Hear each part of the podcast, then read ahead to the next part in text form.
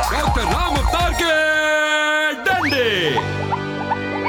धीरे धीरे धीरे धीरे जो लोग सत्ता में बैठे हैं उनको चारों तरफ़ जनता का सेवक या जनता का बाप? इस तरह के जो विजयी जुलूस हैं वो होने नहीं चाहिए। चुनाव में जो आदमी चयनित घोषित होता है, वो चयन के तुरंत बाद में ही ना, अपने आप को ऐसे मानने लगता है जैसे उसने कोई राज्य हासिल कर दिया है। जो ही आप चुनाव में चयनित हो गए, आप देश का मालिक मानने लगे अपने आप को। उसने कुछ वादे किए लोगों से उन वादों को पूरा करने के लिए। आपको रक्षक बनना है जन धन का, लेकिन आप भक्षक बन जाते हो। नेता बनते ही ये सुख साधन उनके घर में आ जाते हैं। जनता से विद्रोह की आवाज़ें उठने लग जाती हैं। कि देश बिल्कुल धीरे धीरे धीरे धीरे विभिन्न भागों में बंट रहा है।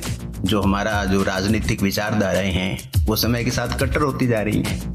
सिचुएशन ऐसी निराशाजनक तो नहीं है। एक नई जनरेशन आ रही है, नए लोग आएँगे। एक नया वर्ग है जो राजनीति में अपनी दखलंदाजी करेगा। राम अवतार के।